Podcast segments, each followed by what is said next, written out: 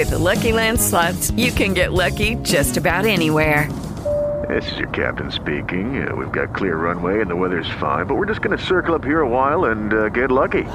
No, no, nothing like that. It's just these cash prizes add up quick. So I suggest you sit back, keep your tray table upright, and start getting lucky. Play for free at LuckyLandSlots.com. Are you feeling lucky? No purchase necessary. Void where prohibited by law. 18 plus terms and conditions apply. See website for details. Vantaggio sleale. Pillole anticonvenzionali di saggezza finanziaria. Innanzitutto, Bene.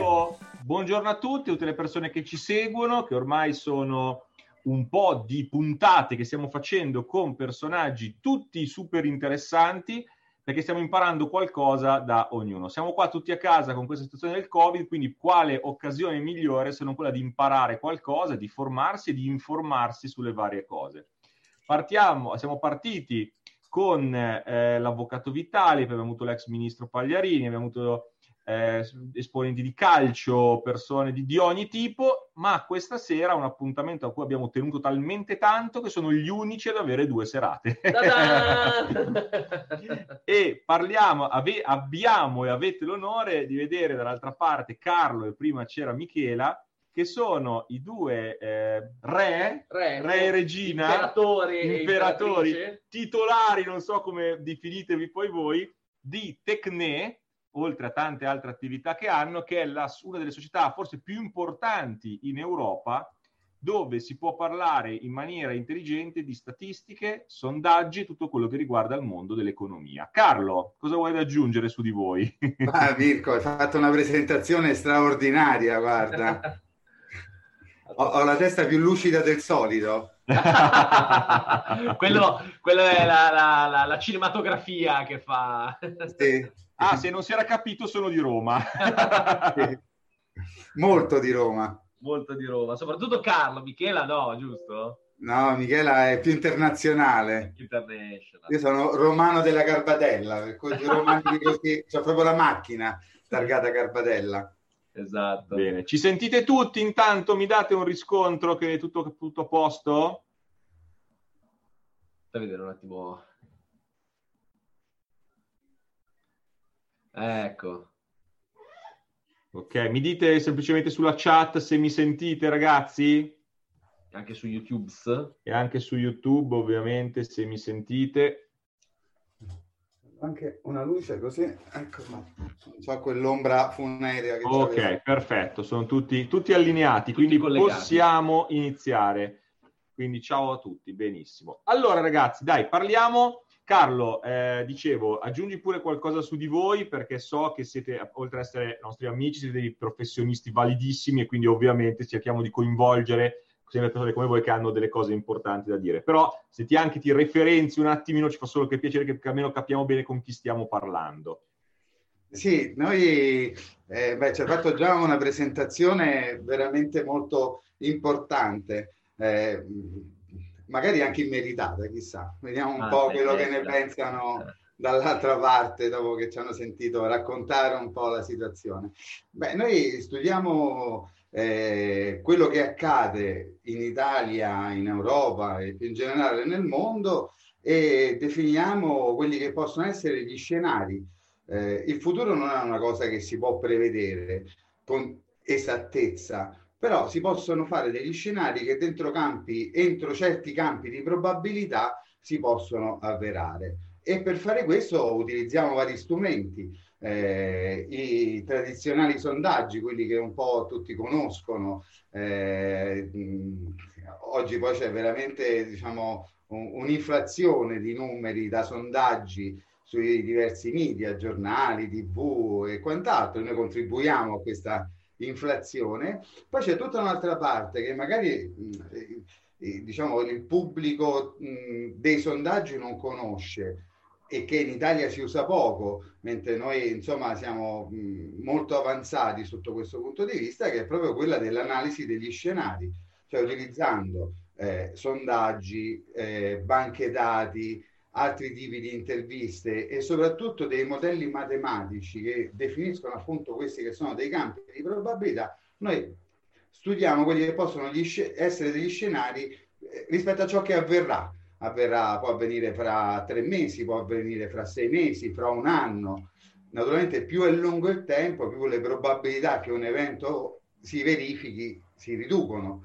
Eh, però sono molto importanti, soprattutto per alcune eh, eh, organizzazioni. Sono certo. importanti per i governi per fare le programmazioni sulle politiche economiche, sono importanti per gli investitori per capire se in un paese, in un settore o addirittura per un'azienda è conveniente eh, investire, che futuro ha, o soprattutto quell'investimento quanto rende nel tempo? Sono importanti anche per gli operatori finanziari, perché eh, diciamo, noi abbiamo molti clienti che sono proprio eh, investitori nel mondo, nei mercati finanziari e capire se un paese eh, può andare bene o può andare male, quanto può andare bene o quanto può andare male, significa eh, postare eh, investimenti in funzione di quello che è il rischio di quel paese. Certo, Molto caro. interessante. Questo, ovviamente tutti si staranno domandando a questo punto, visto che sono tutti in questa situazione, qual è la situazione del Burundi? no, invece io volevo, volevo dire che comunque per noi trader che col discorso del prevedere il futuro ci mangiamo, nel senso che è il nostro principale cruccio e anche il nostro eh, principale mestiere, è molto interessante stasera parlare con, con, uh, con Carlo Michela che non, non, non fanno previ- la, le, probabilmente il tipo di previsione sulla quale investiamo noi, cioè quella molto più di breve termine, molto più legata al numero puro del prezzo di un, um, di un asset finanziario, di un indice, una cosa, però ovviamente contestualizzare la nostra attività di trading all'interno di una previsione più ampia data da, uno, da, un, da una lettura di, appunto, di scenari è sicuramente molto, molto interessante, per cui credo che per noi trader sia una cosa molto, molto interessante molto valida e molto utile, assolutamente. Allora, un po' di domande sparse sulla vostra eh. attività e su, diciamo, che, che, com'è il mestiere del, del, del, dell'analista statistico e del, del, predis, del divinatore del futuro. No, scherzo. No, e... no, no del, del, tipo, facciamo un esempio eh. che io ti chiamo e dico vorrei, una, vorrei un sondaggio, qualcosa su Partiamo cosa... da chi sei tu che li chiami, cioè quali esatto. sono i vostri clienti, chi sono le persone o le entità o le aziende, enti governativi, bla bla bla, che vi contattano e che tipo di analisi vi chiedono. Partiamo da, proprio dalle basi. Poi chiaramente fra stasera e domani andiamo su cose più cicciose cercando di capire un po' le vostre analisi, cosa dicono veramente sulla situazione attuale, sul futuro che ci aspetta. Allora, eh, chi ci chiama possono essere eh, governi, cosa che capita molto spesso, forze, singole forze politiche. Quindi non solo quello italiano, tu mi parli al plurale, quindi deduco che non sia solo il governo italiano. Che vi sì, esattamente, non solo quello italiano. Eh, noi abbiamo fatto a dicembre, per esempio, eh, le previsioni su come sarebbero andate a finire le elezioni nel Regno Unito. Ah. E addirittura siamo stati segnalati come l'istituto al mondo che è andato più vicino al risultato reale. Eh, quel, è quel premio che avete preso a Londra come eccellenza di poco tempo fa? Quello l'abbiamo preso prima. Quello ah. è un premio prima delle elezioni eh, e quindi abbiamo voluto fare bella figura. Questo premio ci è stato dato proprio a Londra come eh, eh, impresa d'eccellenza italiana. Eh, poi subito dopo ci sono state le elezioni e noi lì abbiamo appunto proprio per far bella figura nel Regno Unito abbiamo centrato Avete i dovuto delle elezioni. pescare alla perfezione. Bravi grazie. no pensavano che magari il premio era meritato invece abbiamo voluto eh, darlo da, dare un senso. e quindi anche dall'Inghilterra vi hanno chiesto una previsione sul, sull'andamento delle elezioni l'avete beccata praticamente al millimetro. Sì esattamente poi l'abbiamo fatto quando ci sono state le elezioni presidenziali francesi, eh, l'abbiamo fatto per le elezioni tedesche. Eh, insomma, noi lavoriamo un po' nei principali paesi del mondo, eh, sia dal punto di vista di quelli che sono appunto i sondaggi politici, ma molto appunto su quelli che sono gli scenari che mettono al centro invece gli andamenti macroeconomici. E soprattutto certo. su quello eh, noi facciamo dei, eh, monitor mensili in cui analizziamo l'andamento delle imprese, l'andamento delle famiglie, eh, come valutano il proprio bilancio, l'andamento e soprattutto che cosa prevedono per il futuro. E sulla base di questo facciamo le stime degli impatti in Italia come altrove. Eh, l'abbiamo fatto mh, lo scorso mese per eh, Francia, Germania, Regno Unito, Stati Uniti e, mh, e Spagna, oltre all'Italia. Quindi governi eh, e poi? Investitori. Investitori? Eh, grandi investitori. Grandi investitori, eh, hedge fund, fund, e private equity, sì. eh, o che vogliono investire nel sistema paese o in singoli settori produttivi, eh, singole forze politiche che vogliono sapere cosa devono fare, come si devono comportare, anche come devono, eh, quali temi promuovere e quali invece non promuovere, quali sono gli elettori di riferimento così come per le imprese cerchiamo il mercato di riferimento, per le forze politiche cerchiamo il loro mercato di riferimento che è quello degli elettori. Ah, non era delle pecore? Scusa, ho sbagliato.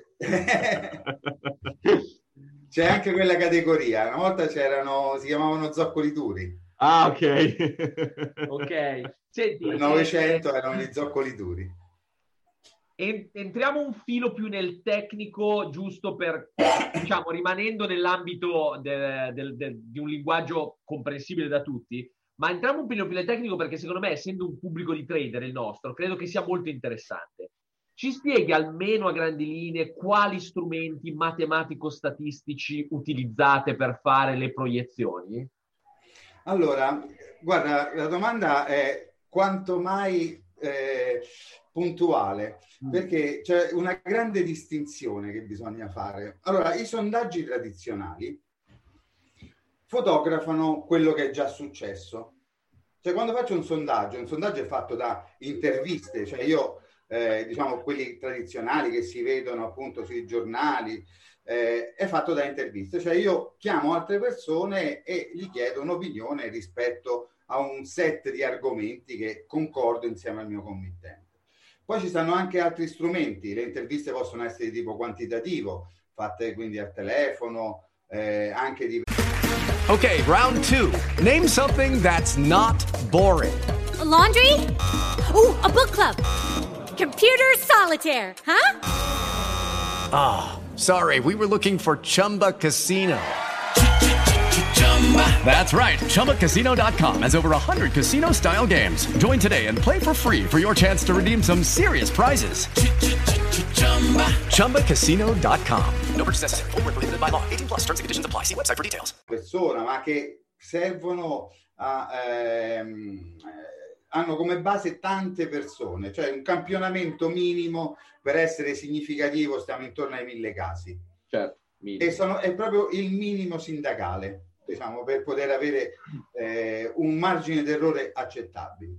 Eh, sempre nella categoria dei sondaggi delle, eh, fatte sulla base delle interviste, poi ci sono le interviste fatte personalmente, face to face, con un metodo che si chiama CAPI, eh, cioè un rilevatore armato di computer va dall'interlocutore, da un che sarà intervistato e si attiva un minimo di relazione e questo viene fatto soprattutto sulle interviste che hanno delle modalità di risposta o argomenti particolarmente complicati. Sì. Poi ci sono le interviste personali che invece mettono insieme una grande interazione con l'intervistato, infine ci sono i focus group che eh, sono fatte da interazioni fra gli stessi intervistati. Okay. Le persone si mettono insieme e discutono rispetto a un argomento un ricercatore sta lì e redige le dinamiche dell'interazione.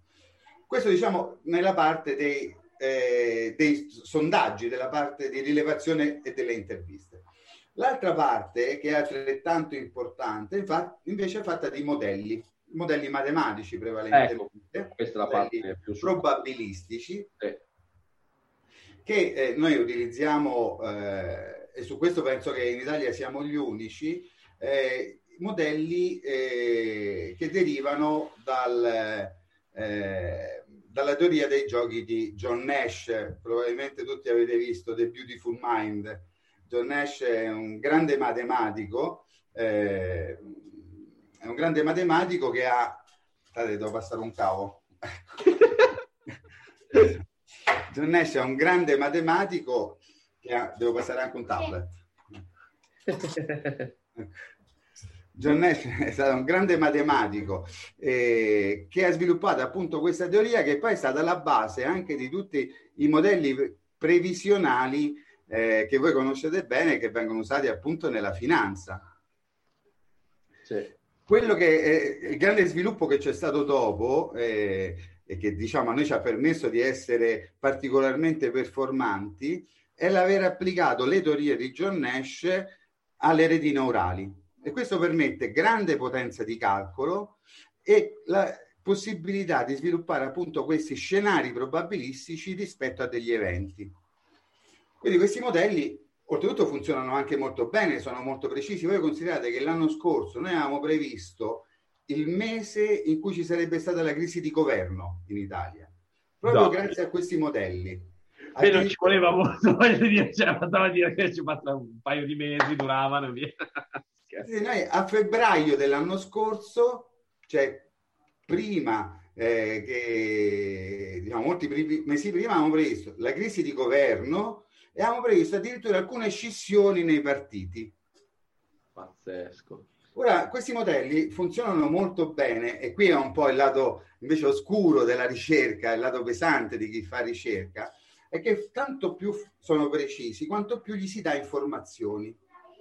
Questo significa che un ricercatore, spesso ce lo immaginiamo col eh, classico colletto bianco, nerd che sta solo davanti al computer eh, a immettere numeri, in realtà significa studiare molto, eh, codificare moltissime informazioni, perché più informazioni diamo a questo modello, più è preciso.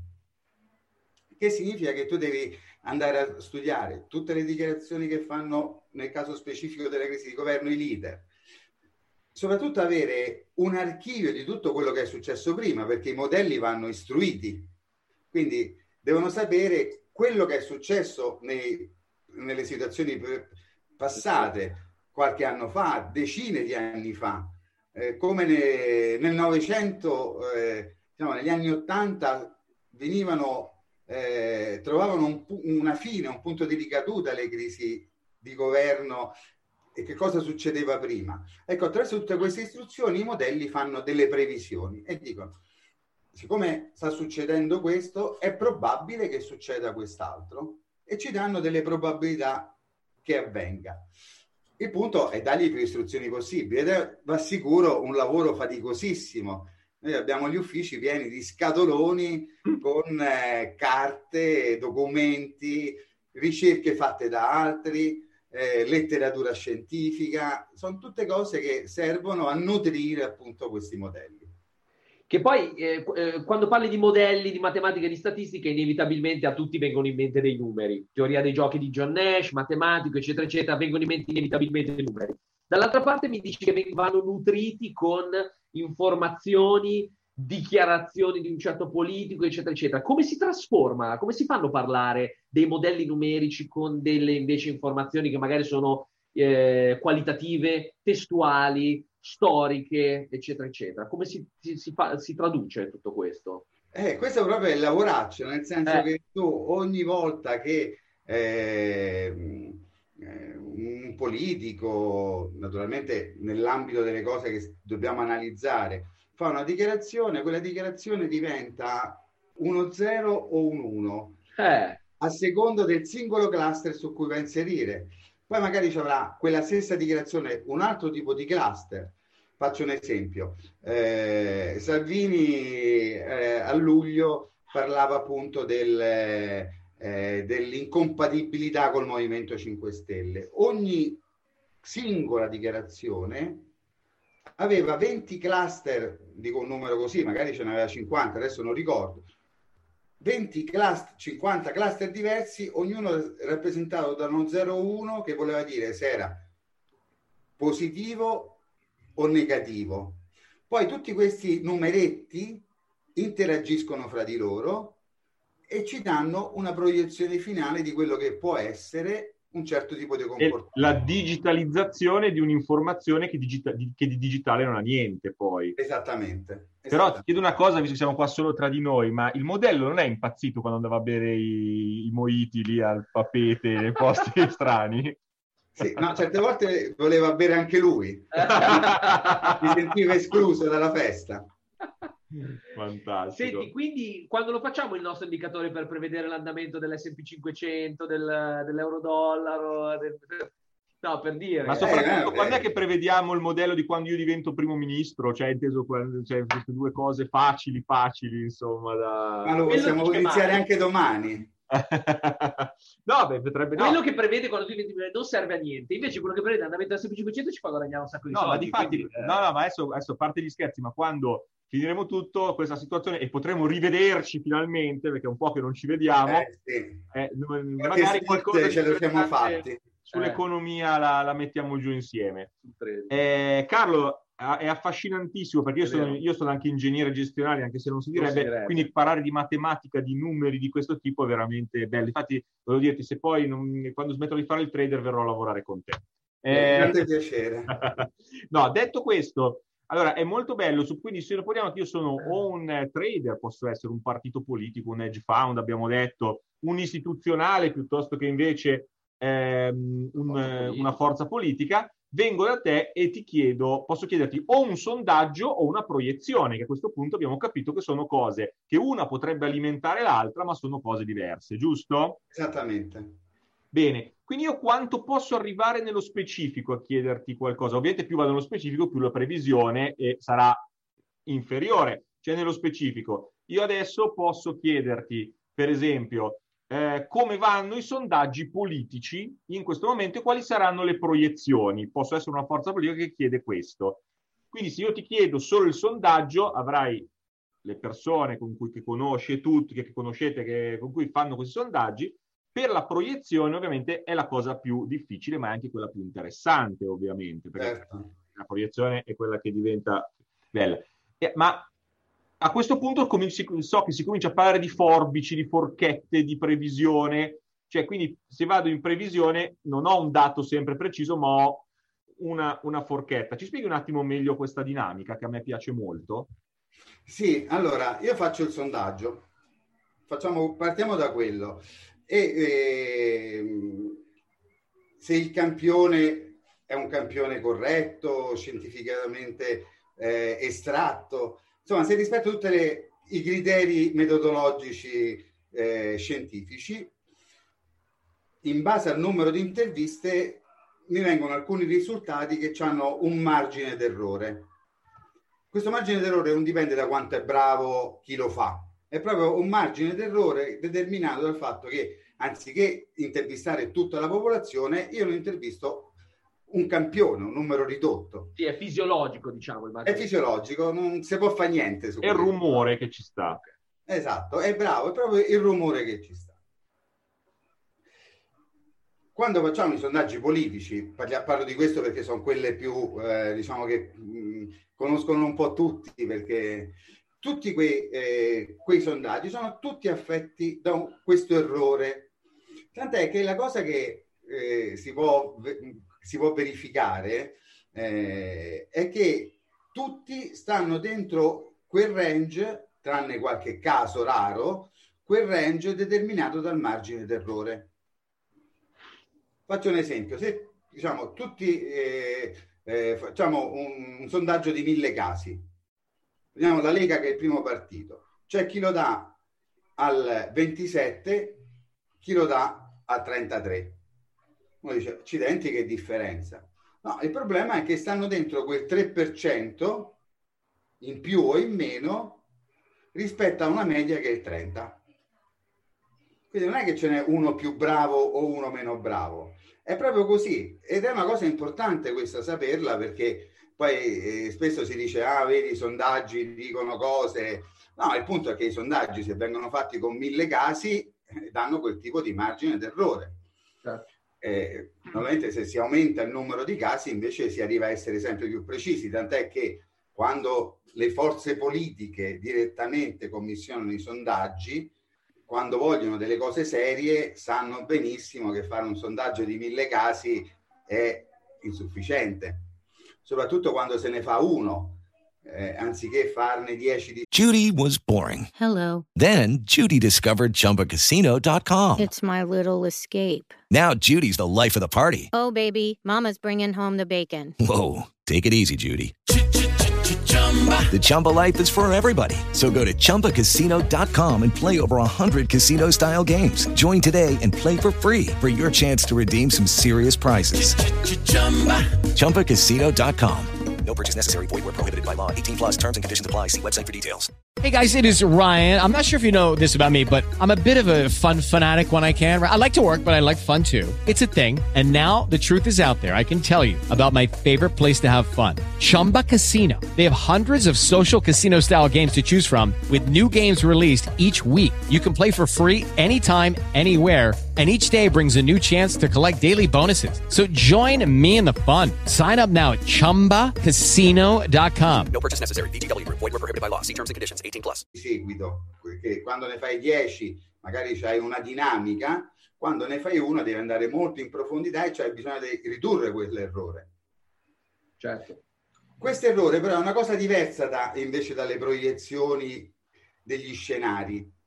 Questo è un errore che sta, è dentro, è fisiologico proprio alle rilevazioni statistiche. Lo- anche per l'Istat, eh, quando si leggono i comunicati Istat c'è sotto questo dato c'ha un errore del. Certo. Eh, gli scenari invece è, come, è la differenza fra la, eh, eh, tra la fisica tradizionale e la fisica quantistica. Gli scenari non danno una probabilità, cioè un- non identificano un evento con un margine d'errore. Ti dicono quell'evento ha alcune probabilità di realizzarsi. Non solo, queste proiezioni ci danno un certo numero di eventi. Dopodiché sta al ricercatore selezionare quello che ha più probabilità di realizzarsi o quelli che hanno più probabilità di realizzarsi.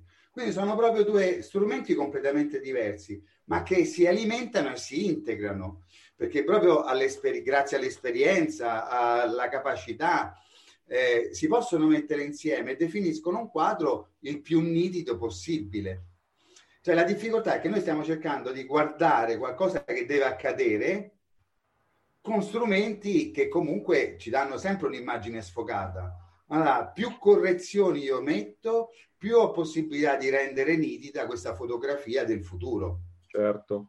Ma ci fai vedere qualcosa che prima stavi provando a vedere? No, più che altro eh, volevo appunto dire, eh, parlando di scenari, eh, questioni macroeconomiche, eccetera, siamo nel mezzo di una situazione che, eh, voglio dire, sembra la massima espressione di, questo, di, questa, di questa situazione. E quindi, siccome noi sappiamo che voi avete appunto effettuato degli studi sulla situazione Covid, coronavirus, al- molto al suo inizio, ci piacerebbe che, che tu ce le condividessi. Ma oltre a questo, io ho un'altra domanda molto, molto importante da lasciare poi in coda.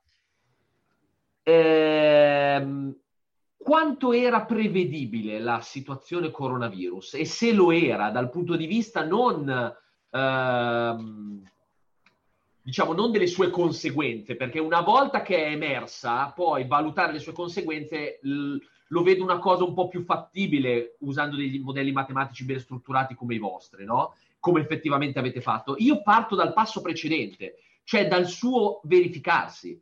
Cioè, l- l- un evento come il coronavirus era una cosa che poteva stare all'interno di un modello matematico previsionale o è una cosa fuori scala da quindicesima deviazione standard? Cioè, prima che si verificasse, prima che se ne sentisse parlare, era una cosa prevedibile da un qualche tipo di modello matematico o siamo nel campo veramente dell'improbabile? Del cigno nero. Del cigno nero vero. Ah, guarda, questo è proprio il cigno nero, oggettivamente, perché ci sono eh, tantissimi eventi che possono accadere. Può accadere un meteorite, può esserci un terremoto. Questa volta c'è sta- siamo di fronte a un'epidemia. Eh, eventi di questo tipo sono oggettivamente imprevedibili perché noi possiamo, l'unica cosa che si può prevedere, le uniche cose, sono quelle che hanno una certa regolarità, una certa frequenza, oppure possiamo misurare gli impatti dei cigni neri, ma Esatto. prevedere il cigno nero è veramente impossibile. eh, diciamo quelli che tutte le volte dicono ah io l'avevo previsto, sono quelli che probabilmente fanno 100.000 previsioni. Certo. Ne prendono una e dice vedi l'avevo detto, ma Nel ne- nostro campo è molto frequente, frequente. questa cosa. Sì, sì, esatto, perché diciamo, eh, però, eh, il punto è che alcune cose sono veramente imprevedibili. Infatti, cioè, la parola imprevisto, eh, alla fine, al- a livello etimologico latino, lo dice bene, cioè una cosa che non è mai stata vista prima. E se non è mai stata vista prima, eh, non è mai accaduta prima, è, è imposs- no- no- non ne posso prevedere il verificarsi perché non sto guardando in quella direzione. Cioè, in un posto dove non sono mai avvenuti terremoti, eh, non c'è previsione di terremoto perché proprio ne- nessuno sta guardando in quella direzione, nessuno sta studiando la- la- l'aspetto tellurico di quella zona lì. Mentre invece in un'altra zona dove ci sono stati anche solamente due in tutta la storia è un evento molto raro, ma qualche tipo di... cioè l'imprevisto vero è, è- è- è proprio imprevisto, cioè è proprio imprevedibile. per. Anche perché se fosse prevedibile, tutti gli eventi fossero prevedibili, non esisterebbe più il rischio. Eh, certo. E invece il rischio è alla base delle società moderne. Cioè, noi, eh, il grande salto dell'umanità c'è stato nel momento in cui ha deciso che col rischio ci poteva convivere.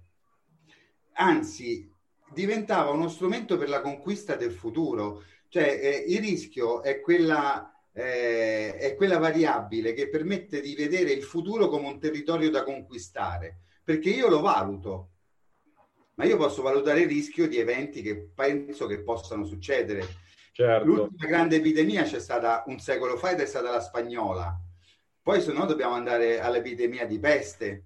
Eh, Cioè capite che un evento che capita una volta al secolo o, co- è difficilmente inseribile diciamo in un prontuario di cose a cui uno deve stare attento. È più facile che si dica guarda fai attenzione ad attraversare la strada o cerca di eh, fare una raccolta differenziata più ragionevole. Oltre a questo, credo che ci troviamo di fronte alla prima volta in cui avviene una cosa come un'epidemia che nella, nella storia umana è, avvenuta mille volte, ma è la prima volta che avviene, non dico nell'epoca moderna, perché già la spagnola era, era considerata epoca moderna, ma nell'epoca, passami il termine, forse tecnologica, cioè è la prima volta che ci troviamo di fronte a un'epidemia in campo tecnologico. E è un segnale forte il fatto che ci sia stato un mezzo fallimento della... pro- cioè, che poi non lo so, non, non per è, detto, non è detto che sia un fallimento, magari invece è stato un grande successo perché senza un approccio più strutturato, comunicativo, tecnologico, globale, magari le, le vittime sarebbero state mille, mille milioni di volte di più e quindi in realtà è un successo difficile da valutare. Magari voi avete qualche scenario più, più Sì, numerico. io- guarda, il, il problema di come ti rapporti col rischio di alcuni eventi, nel caso specifico dell'epidemia, eh, diciamo, un po' giustifica quello che non siamo stati capaci di fare per rispondere, ma è anche un po' l'atteggiamento del mondo dell'Occidente in modo particolare, ma mi viene da dire di tutto il mondo. Eh, e uso il paragone che, eh, se ricordo bene, è, è stato eh, Stiglitz a fare, eh, premio Nobel per l'economia. Ha detto, noi abbiamo costruito un mondo eh, che è un po' come una macchina, abituata ad andare ad alta velocità, ma questa macchina non ha la ruota di scorta. E, e la metafora è il fatto che noi abbiamo un- dei, dei sistemi che vanno molto veloci e siamo talmente abituati alla velocità che non ci, certe volte non ci fermiamo mai a, a riflettere che un imprevisto come questo che è capitato, non avendo delle procedure, non per questo, ma in generale per la gestione delle emergenze, fa sì che la macchina purtroppo resti ferma a lungo. Ma questo però Eh. non è che dipende dai singoli governi, No, certo. dipende, è proprio il modello di sviluppo, è un modello che ha tutto il baricentro spostato in avanti e quindi sta in piedi soltanto se va molto veloce. Il, il- il punto è questo.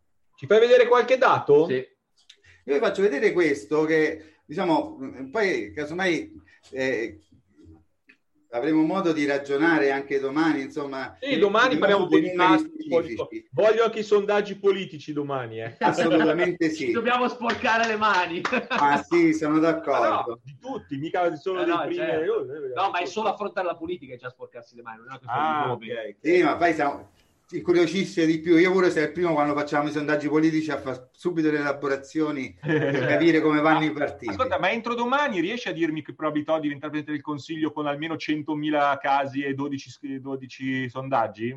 Ah, beh, sì, dai. sì, sì, è facile, è zero. Te lo dico io. sì, un attimo.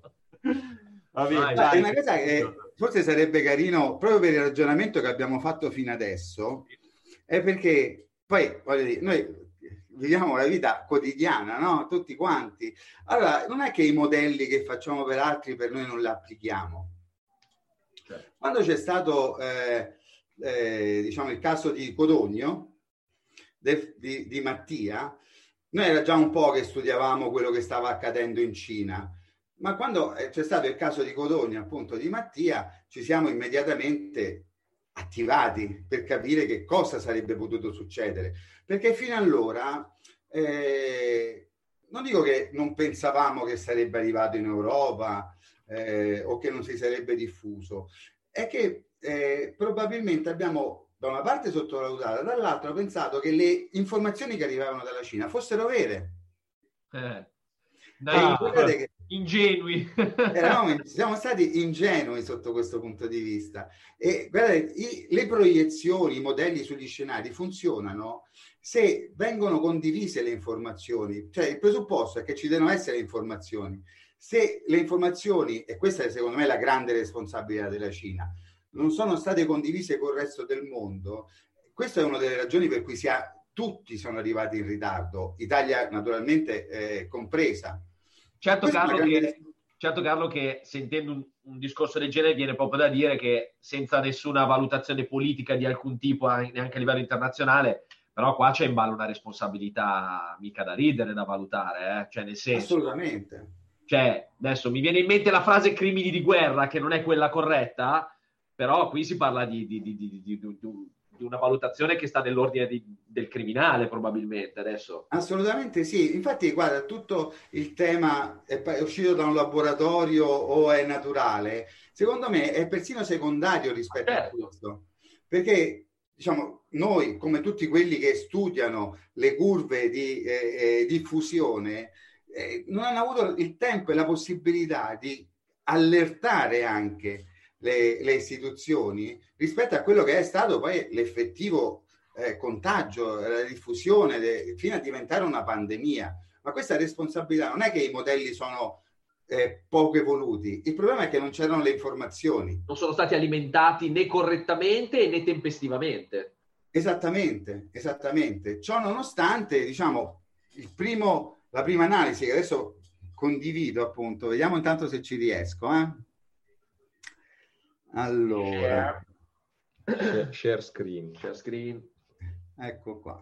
Questa è una cosa, è una prima stima che noi abbiamo fatto eh, internamente. Non so se la vedete. No, no, devi fare share screen, quel bottone verde in basso. Allora. Eccolo. Ecco qua. Perfetto. Allora, questa è, una prima stima che noi abbiamo fatto il 22 febbraio, febbraio, che serviva proprio a noi, proprio all'indomani del caso di Mattia, eh, Mattia mi sembra si chiama, sì, sì. di Codogno, per capire che cosa sarebbe potuto succedere in Italia. Abbiamo fatto una stima a 30 giorni e come vedete vi do alcune indicazioni di massima proprio. Sì i primi 14 giorni, che sono le, tre, le quattro curve che vedete più a sinistra, per capire il tasso di moltiplicazione. E poi una stima più lunga che arrivava fino al 21 marzo.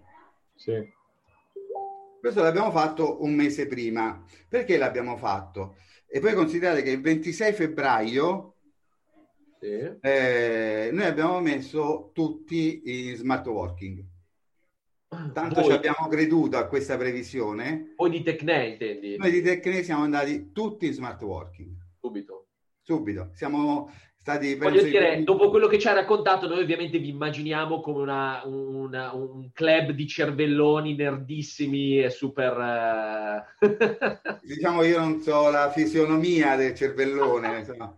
Testa lucida, oltretutto fa anche molto caldo, per cui sarà particolarmente lucida. No, però scher- scherzi a parte, immagino che abbiate semplicemente una serie di ragazzi, di ingegneri, di matematici. Sì, sì. Bravi. E, per cui, diciamo, non producendo, non essendo una catena di montaggio, le sincronie è possibile farle anche da remoto, tant'è che noi diciamo, abbiamo anche vari punti distribuiti, eh, spesso sono anche docenti universitari che insegnano in altre eh, non a Roma, abbiamo il centro di rilevazione che è in Sicilia, quindi siamo, insomma, siamo abituati a, a, lavorare in rete, ma in questa circostanza abbiamo amplificato. Devo dire che oltretutto la produttività è persino cresciuta, perché tutte persone molto responsabili e capaci eh, a cui piace il lavoro. Ma torniamo a questi dati. Sì. Ecco, noi abbiamo fatto eh, il 22 febbraio quattro ipotesi di quel famoso tasso eh, l'R0. Famoso eh, R con zero. Esatto. E, e ci davano mh, molto chiaramente che ci sarebbe stato subito una crescita molto ampia. E avevamo individuato dei breakpoint per eh, verificare rispetto alle stime ufficiali, che poi dopo piano piano sono cominciate a uscire, qual era il punto in cui sarebbe potuta cambiare la curva, il tasso di velocità di crescita e noi ogni, eh, circa ogni due giorni, ogni quattro giorni, dovevamo verificare su quale curva il, quell'R si andava a posizionare. E noi ci abbiamo avuto fin dall'inizio proprio una sequenza molto precisa sulla linea blu che potete vedere.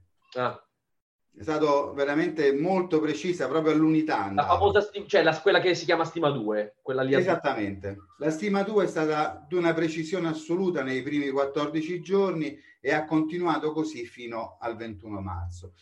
Questo a noi che perché eh, ci è servito anche dopo? Intanto per verificare appunto come si muoveva eh, il contagio, ma soprattutto per fare delle stime economiche, perché rispetto a questo noi dovevamo prevedere che cosa avrebbe fatto il governo, qual era la reazione e qual era la reazione dell'opinione pubblica.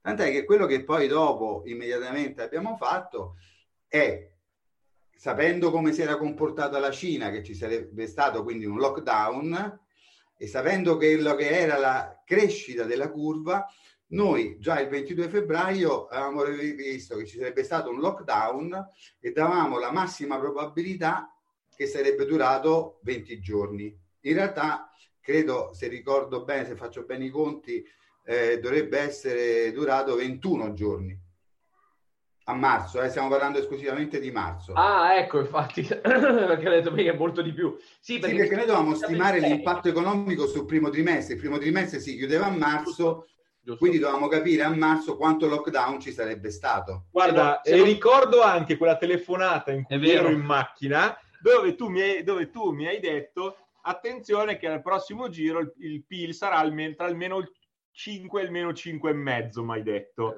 Esattamente. E, e tecnicamente detta puttanazzola hai azzeccato. Se non ricordo male è iniziato tipo il 6 il lockdown ufficiale, quindi sì, sì. 21 giorni circa, 6, 6. No, che... Aspetta, fammi pensare, eh, dovrebbe... forse il 18. 18 dici? Forse il 18, ufficialmente è partito con... Eh, però 18 sarebbero meno, sarebbero 12 giorni, 12 o 13 giorni.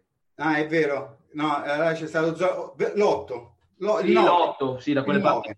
L'8 c'è stata la, la conferenza stampa di Conte. La Chiara. Se lo dice Chiara che sta soffrendo il lockdown vuol dire che è vero. No, esatto, esatto. Sì. Ecco, quindi noi avevamo previsto che nel mese di marzo avevamo fatto tre campi di ipotesi, che il lockdown sarebbe partito il 20 marzo, quindi 10 giorni, oppure sarebbe partito il 10 marzo, quindi 20 giorni, oppure il primo marzo, e, qui, e sarebbero stati 30 giorni. Quel modello ci ha detto che rispetto a quelle che sono le normali reazioni che avvengono in politica, la probabilità più alta è che ci sarebbero stati a marzo 20 giorni di lockdown, col 78% di probabilità. E questo è stato. Chiudendo 20 giorni l'Italia, gli impatti sono quelli che vedete invece nella colonnina con tutti i meno.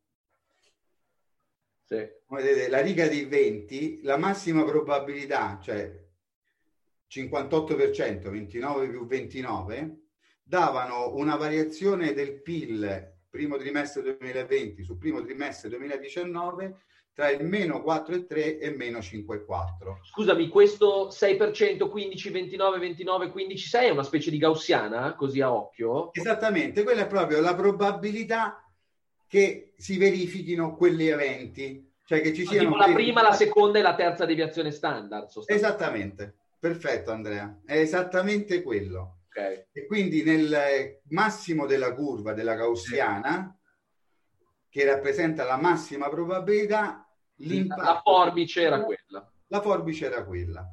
E quindi se andiamo a calcolare la media è meno 4,8, che è la stima che ha fatto l'Istat sul primo trimestre, ma quattro mesi dopo di noi, tre, tre mesi dopo di noi. Quindi questi Ma non modelli... era più una stima, era un consuntivo perché ormai... Dove era un consuntivo, esatto. Però domani ci dirai anche quella del- della previsione a quest'anno, eh? Certo, assolutamente sì. Non so Vi faccio vedere anche quelli degli altri paesi, Eh, bellissimo. Ok. così capiamo un po' la differenza, perché in Italia è così forte, perché è così impattante. E, e poi si è rivelato, immagino questo dato si sia rivelato accurato poi a consuntivo, diciamo, sul primo Sì, trimestre. sì, l'Istat ufficialmente ha dato il meno 4,8. Carlo, ti faccio solo una domanda perché, che, che se, mi- che se hai la risposta che ci darai domani, se ce l'hai, praticamente risponde al 99% dei quesiti di questo mondo, perché l'1% ormai è diventato se esiste o no Dio, tutto il resto e si rifà su questa domanda, che è com'è possibile che i PIL stanno diminuendo in tutti i paesi e il mercato americano sale? Ma magari, lo sai, ci dai una motivazione tecnica, perché qui nessuno ancora è riuscito a capirlo. Noi siamo qui che diciamo, Siamo boh, qui che boh. Cioè, noi investiamo long, acquistiamo perché il mercato sale, ma il vero motivo non- nessuno ancora l'ha capito. Eh, ma lì, sai, eh, abbiamo a che fare con gli uomini. Eh, Eh no, lo so, però siccome anche Eh. lì sono tre- meno 3 milioni, cioè 3 milioni e mezzo di persone Eh. con di disoccupazione nuove, il mercato sale e dici, cazzo. Noi ci succedendo?" scherziamo, ma un- nell'ultimo mese e mezzo, ogni volta che usciva il dato sulla disoccupazione americana, che diceva che c'erano 3, 4, 5 nuovi milioni di disoccupati, quindi ogni volta si sommava, puntualmente il giorno che viene comunicato il dato sulla disoccupazione, che è disastroso, una roba atomica, il mercato fa un rally pazzesco. Oggi sta guadagnando boh, il l'1,5%, il 2%, una roba pazzesca. E oggi sono usciti 3 milioni di, di- di nuovi disoccupati. Ascoltami Vabbè. Carlo, siamo un attimo... più bravi voi, però, eh. Eh, Eh? no, ma sì, ma scherzavo. Se, se devo chiamare qualcuno, chiamo voi. Grazie. Stiamo andando un attimo fuori tempo rispetto a quello che ti avevamo detto. Quindi ti faccio solo, ti chiedo solo una cosa e poi ci aggiorniamo magari domani che continuiamo questo discorso perché siamo praticamente all'inizio, per quello che abbiamo preso due giornate che sapevo che con Eh, Carlo sì, si andava- e, e si, andava proprio, si andava proprio lunghi. Mi chiedono una domanda molto interessante, ma visto che dicevi appunto che non c'erano dati all'inizio, che quelli della Cina erano sballati, da dove avete tirato fuori queste informazioni? Cioè, come avete fatto a avere questi dati così, co- che poi hanno creato un modello così preciso? Ma perché eh, noi abbiamo i dati però sugli altri tipi di epidemie, Ok? non mortali come questo, ma noi abbiamo semplicemente applicato il modello di trasmissione dell'influenza. Ah, ok. Visto che L'influenza ci dava questo tipo di crescita. Visto che è stata Eh, paragonata a un'influenza fin dall'inizio, avete detto prendiamo il modello che più si avvicina e lo utilizziamo per questo tipo di... Una... Esattamente, che era l'unica cosa che sapevamo dalla Cina, cioè che si comportava come un'influenza. E quindi l'influenza, si tra- eh, trasmettendosi appunto attraverso il rapporto, eh, attraverso la bocca, attraverso il naso, eh, viene determinata da una... eh, da quanto sono intensi le relazioni. Quindi abbiamo preso il modello con cui si sviluppa l'influenza in Italia e l'abbiamo semplicemente applicato. Mm. Fantastico. Carlo, allora ti ringrazio per Io avrei questa... quei 6-7 milioni di domande, Vabbè, quindi le no, rimandiamo no. tutto a domani. Rimandiamo a domani. Io ti ringrazio tantissimo per questa serata. Spero vi sia piaciuta anche a tutti voi che ci state ascoltando, perché domani parleremo più di numeri. Domani andiamo sulla ciccia un pochino più. Oggi abbiamo fatto la parte un po' più filosofica, per Però- introduttiva. Domani andiamo a capire un po' anche veramente di, di numeri e di previsioni sul futuro e di quello che, che ci potrai raccontare. Quindi se di- avete la amici che gli interessano queste cose, condividete o il gruppo o il link che vi abbiamo dato, oppure anche tranquillamente il- siamo in diretta anche su YouTube, perché dove poi tante persone ci ascolteranno, perché con Carlo domani parleremo di previsioni di PIL italiane, di altri paesi, sondaggi, poi ci parliamo un po' di ciccia domani, facciamo un po' di cose. Carlo, grazie, Grazie mille. veramente. Grazie a voi, buona serata. Grazie, Ciao, a Carlo. domani stesso link, Ciao. stesso tutto, stessa ora, come stessa spiaggia, stesso mare, stesso link, stesso tutto. Un piacere. Grazie. ancora. Ciao a tutti. Ciao.